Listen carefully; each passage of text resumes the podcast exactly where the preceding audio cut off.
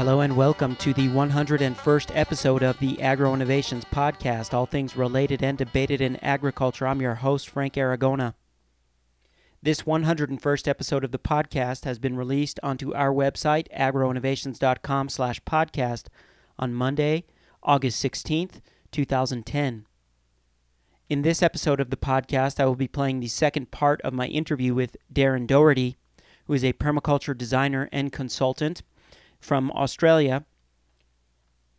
And this interview runs about 25 minutes. And at the end of that interview, I will be sharing some listener comments, uh, mostly related to themes in previous episodes of the podcast. So, first, enjoy the second half of my interview with Darren Doherty. You have, in the course of your life's work, developed a series of spreadsheets that you describe as your life's work you have made these available for your people for people on your website. Um, I've yeah. taken a look at these spreadsheets, and obviously, um, they have come out of the context of your mind and your specific some of the specific projects that you've that you've worked on. Uh, but they also seem to have a universal applica- applicability in terms of implementing projects, and I think that's where some of the bottleneck is in permaculture right now, in terms of our capacity to kind of share information and then be able to implement projects more, you know, on the fly and uh, without having to reinvent the wheel every time. So, can you talk about these spreadsheets? Um, what are they, and how are they useful, and how could people um, put them to work for things that they are working on? Um, well, they're, they're, a work in progress, um, and they've largely like. I suppose being born in 1967, I'm, I'm very comfortable with um, technology, and um, you know, from day one I, of my business, um, I started using computers, which was back in '93, 1993. Um, so um, I've I've had to, and just the volume of work and that we have had to deal with, um, the volume of demand, but then like it's it's all needs driven. Like for example, when I developed all of the um, quotes sheets, um, for example, well, um, I you know I was doing hundred designs a year at one stage back in the um, mid to late nineties, early early noughties, and um, just when you're managing that many projects, you've got to be organised and um, especially when you're doing permaculture projects where there's lots of trees and there's lots of you know different design elements, you really need it to be organised. So, so you know, it's like you say, it was needs driven, and um, you know, basically, if I needed to develop a quote for a particular job, well, then I'd put it into you know just just it's an expression of the way I think myself that all right, well, I need to find out what all, all of the elements are to that job put them put them in the quote in the order of sequence in which they're going to occur because there's always a, a, process to development. You know, you've got a starting point, which is the idea, and then you know that's the, then you've got the project management, you've got the survey, you've got you know you've got all of those, and then you've got the ground preparation where you break that down up into its different um, elements and so on and so forth. So you each of those has a cost, each of those has a time, um, each of those we developed um, pricing around time and motion studies, which I would um, undergo when we're in the field. So I, I, always worked on all of my jobs um, because I actually enjoy, just like I am now, I enjoy rural work and um, I enjoy labouring um, and managing um, our projects. It's it's it's what I grew up doing, and that's what I like. I much prefer doing this than being in. Uh, in front of the computer designing. So um, having all of these sorts of spreadsheets and stuff was a way of reducing the amount of computer time that I needed, reducing the amount of time it took to generate quotes on jobs, and just cutting to the chase, and also making sure that I actually had a financial base for our business. Because you know when you're when you're working on the fly so much, and when you're working in natural systems, you need to be pretty um, you, you know, when you're working with big numbers of trees and different elements, um, it pays to be organised. Otherwise, um, you can go out of business um, very quickly, and which we have gone. Well, I have to admit, we've gone very close to the line on a, on a few occasions, um, just because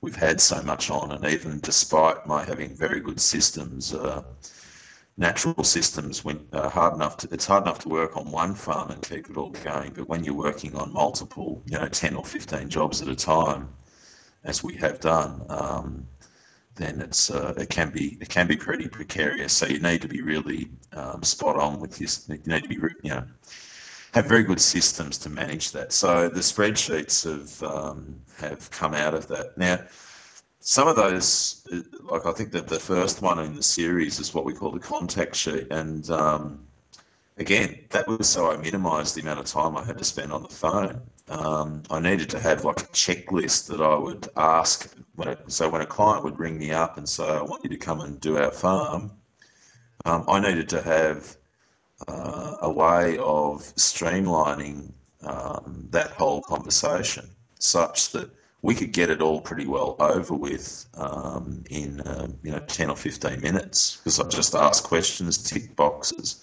send them out a questionnaire, which is also in the spreadsheets. They'd fill that out and send it back. This is in a pre-email era.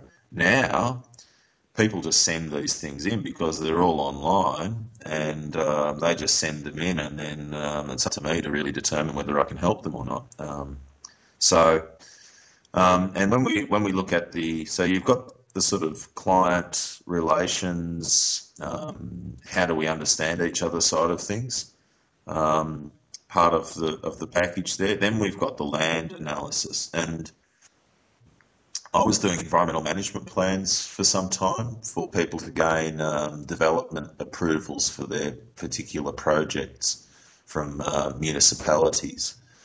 And um, so, because I don't have a degree, I've, um, I failed year 9, 10, 11, and 12, so I don't have any academic background whatsoever. Um, I but I was able to do these environment management plans. I felt it incumbent upon myself to um, use very high quality processes to uh, analyse landscapes. So I got a copy of the Australian uh, Land and Survey Handbook, which is an official template um, handbook for um, uh, surveying landscapes.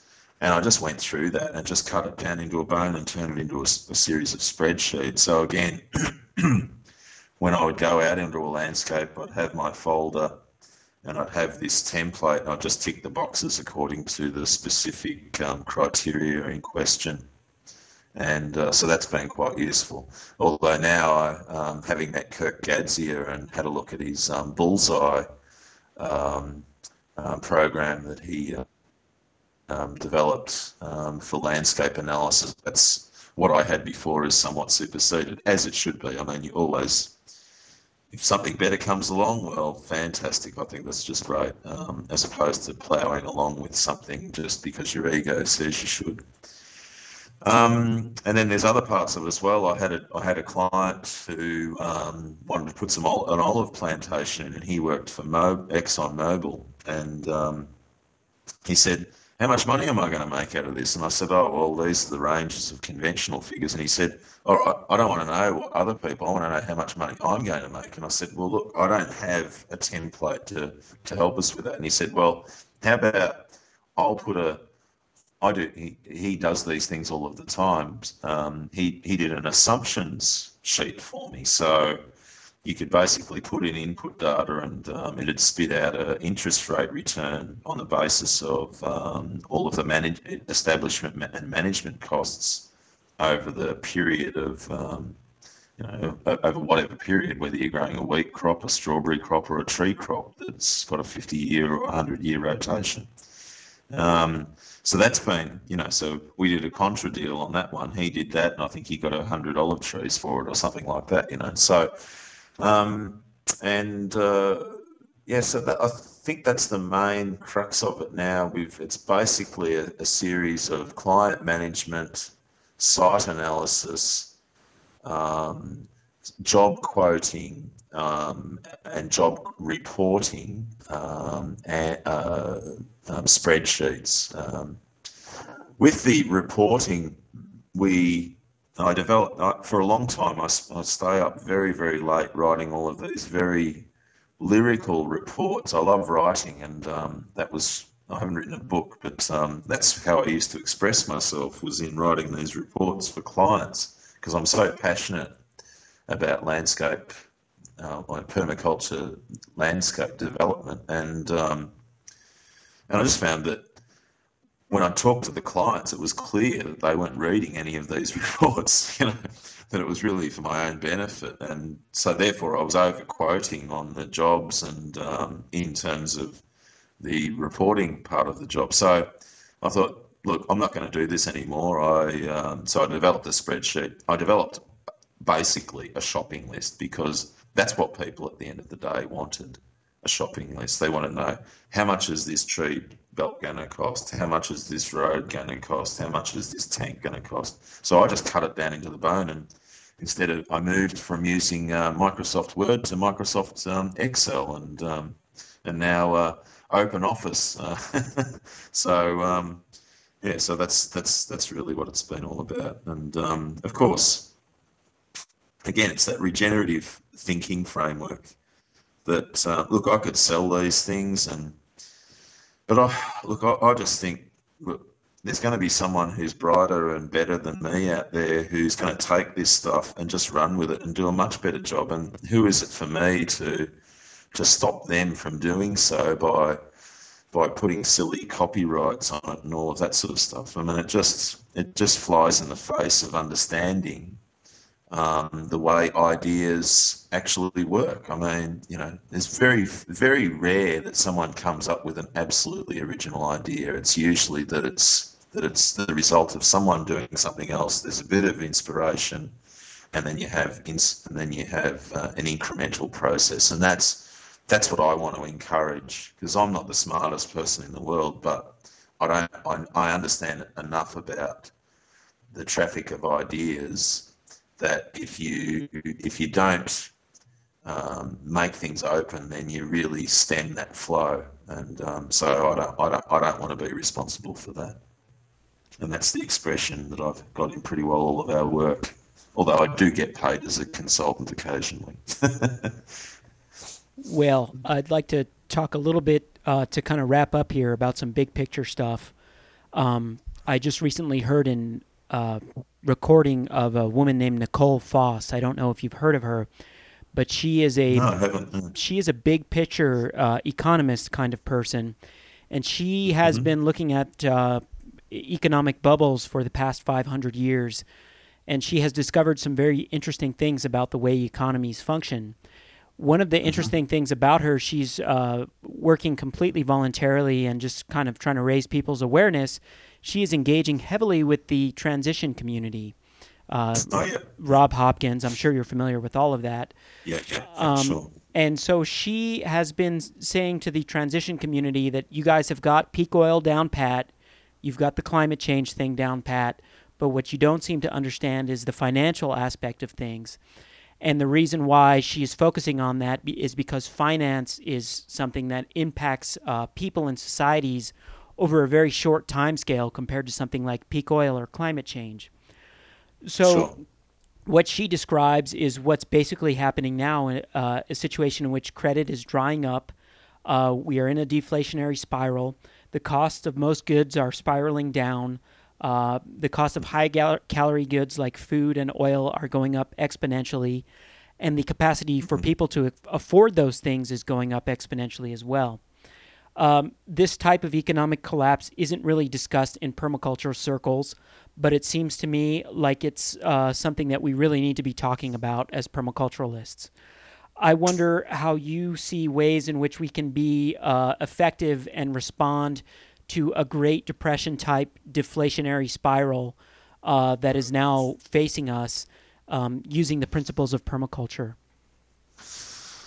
Yeah, it's a that's a big question. Um, I'd have to say, I'd have to add another point to Nicole's critique of the transition movement is that um, um, it also hasn't dealt with agriculture, um, and that was that was my critique of the permaculture movement when I first became involved as well. I mean, its intention from the outset was to deal with agriculture. And Bill Mollison went on record many times saying that agriculture is killing us.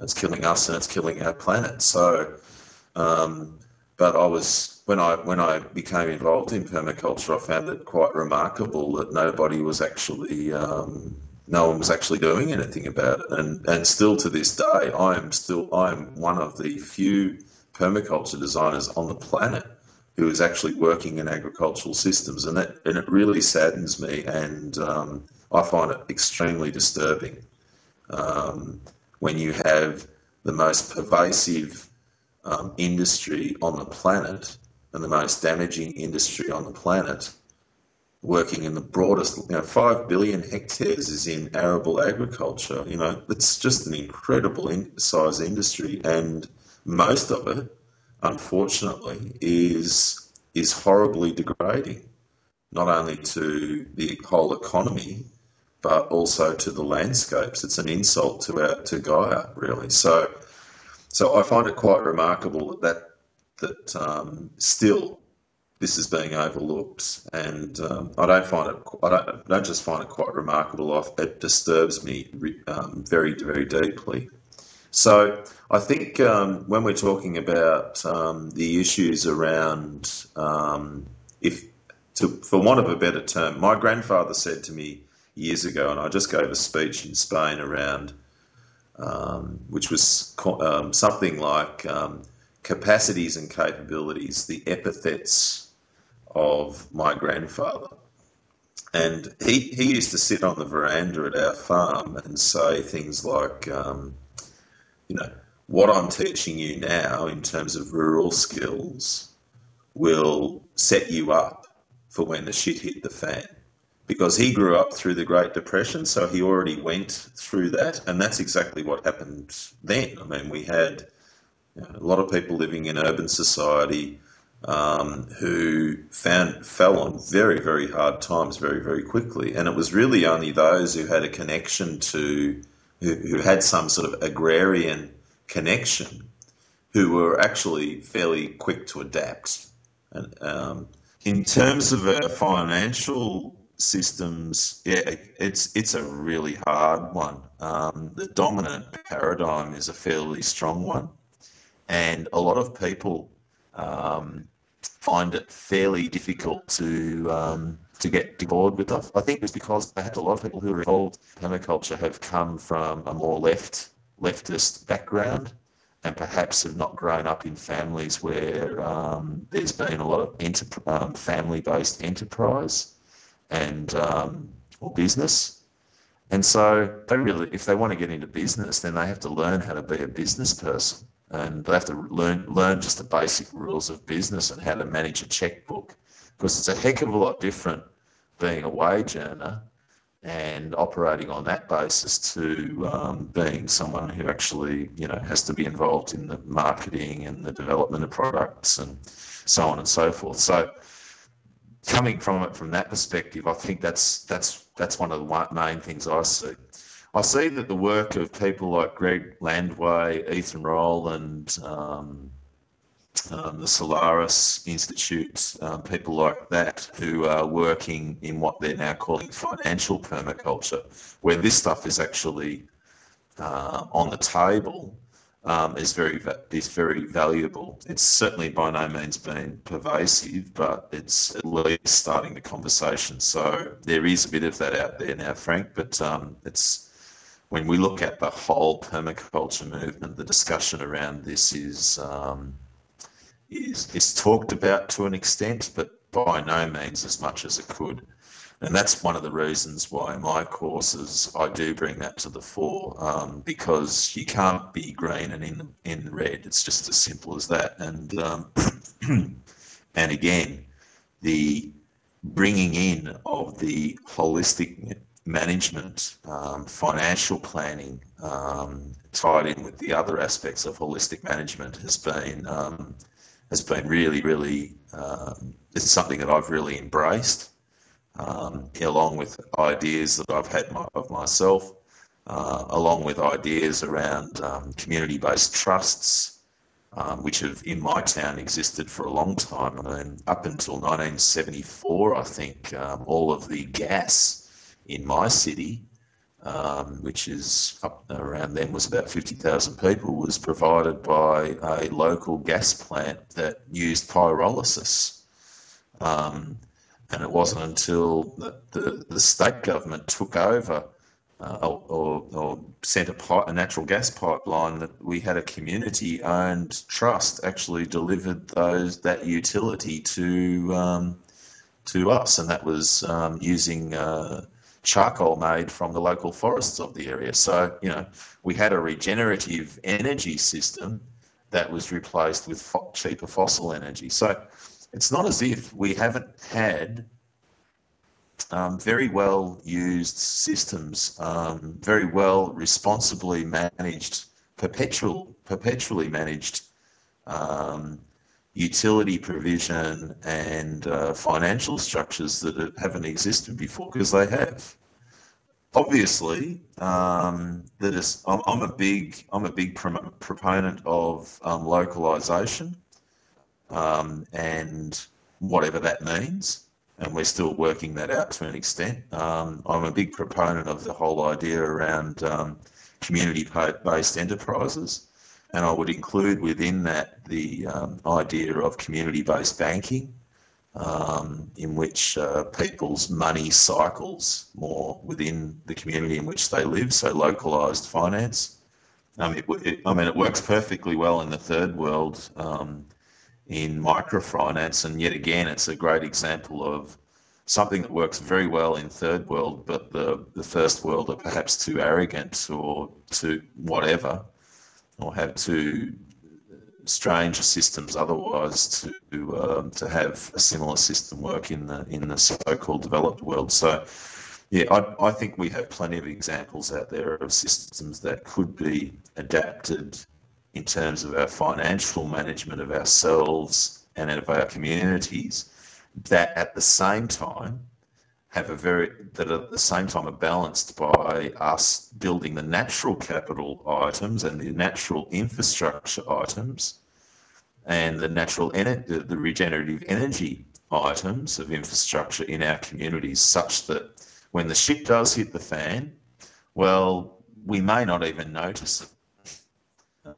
Um, if I was to go to somewhere where um, we had local finance systems where people, where there was a community owned um, uh, and financed, trust managed um, energy infrastructure grid, where it had, you know, a wind farm and a pyrolysis unit, which was um, producing electrical energy and gas uh, for people um, that was fueled by forest management that was around that around that vicinity, some of which was coming from agroforestry on farms which um, had high carbon soils and and agricultural production, which was going back into those cities through a community supported agriculture system, and that people within those villages and towns and small cities um, were involved in community um, community supported enterprises.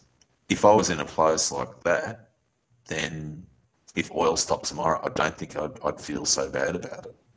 In fact, I would have I would have already moved on.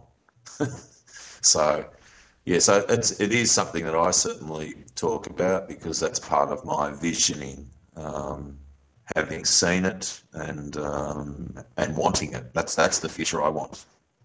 Sure. I mean, that's the point of transition. Um, I, I wonder if we're going to have to kind of buckle down a little bit here in the next few years if this massive deflation does hit us and kind of continue to get our ducks in a row and you know maybe coming at the towards the uh, once we start to uh, come out of it a little bit then people will maybe start to see the value in things like permaculture yeah, I think I think we've got to remove the novelty element. See, permaculture in the West at the moment is optional, and and that's that's the biggest problem that I see. Um, and unfortunately, that it is optional because we're propped up by the fossil energy economy.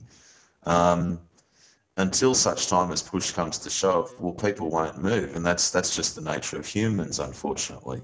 Um, so if you're enlightened enough to to uh, to ch- to change that, um, well then good on you, go for it. Because and if you're enlightened enough to actually make that turn a buck, and um, and so that you can you know you can work in that framework if that's what turns you on. Well, fantastic. But um, a lot of people just just haven't they they're not seeing enough of that out there um, for various reasons. Some of you know some people put it down to um, government regulation. You know, people want the government to direct them as opposed to them directing themselves, um, etc. So, or that it would make them uncompetitive if they if they you know became became green or whatever else. So.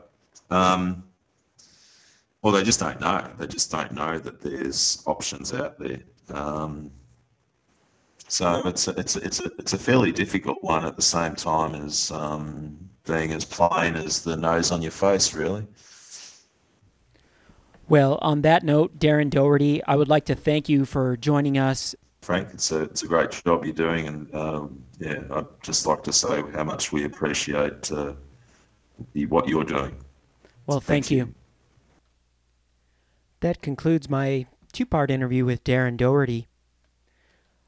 On the show notes for this episode of the podcast, I will be linking to some of the things that we talked about, including the lecture by Nicole Foss given to the transition movement, I believe in the United Kingdom, and also to the spreadsheets and some other useful documents um, on Darren Doherty's website. So I'm sure that some of you will want to check those out.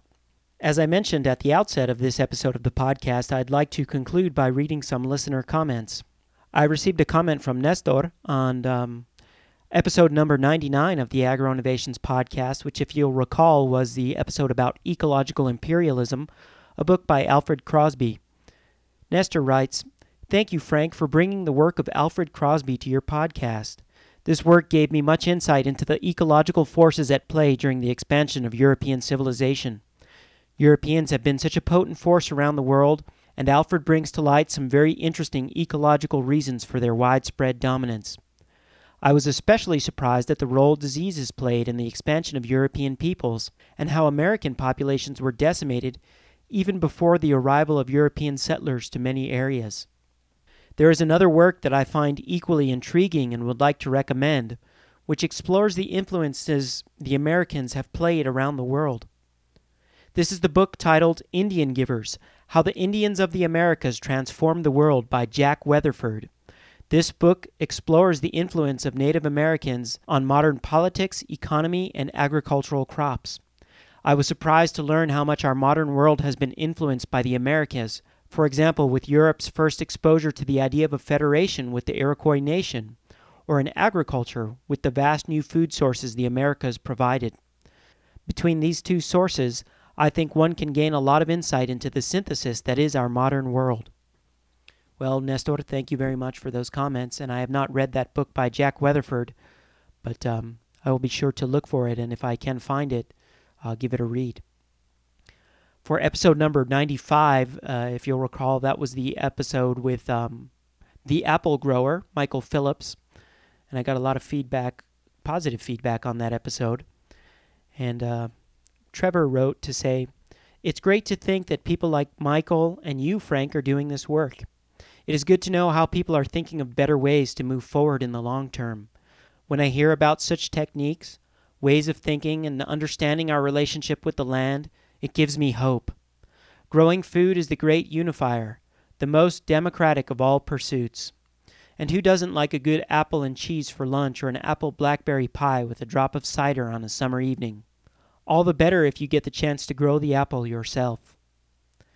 Well, the work of Michael Phillips and others like him, well, like Darren Doherty, who was the featured guest on this episode, uh, gives me hope as well, Trevor. So thank you for sharing that. Some people have written me via Facebook. Uh, Nathaniel wrote to me and said, I've been listening to your podcast for the past few months while working. The knowledge you have gathered there has greatly enhanced my perceptions and given me the tools, knowledge, and networking to approach any piece of land holistically. I grew up on a 300 acre piece of land in western Oregon, which my family operated as a farm for many years. I plan to move back to this plot of land and look forward to artistically applying the knowledge I've gained here. Many thanks and much appreciation and respect, my friend. Well, Nathaniel, thank you very much, and I'm very happy to know that um, the podcasts have given you the tools and the knowledge that you need to um, approach any piece of land holistically, as you say. And I look forward to hearing back from you and seeing uh, how that is working out for you on your piece of land. And finally, Travis wrote to me also via Facebook to say, Congratulations on the 100th show. It was a very good one. Keep up the good work, and I would love to hear more about notable permaculture projects.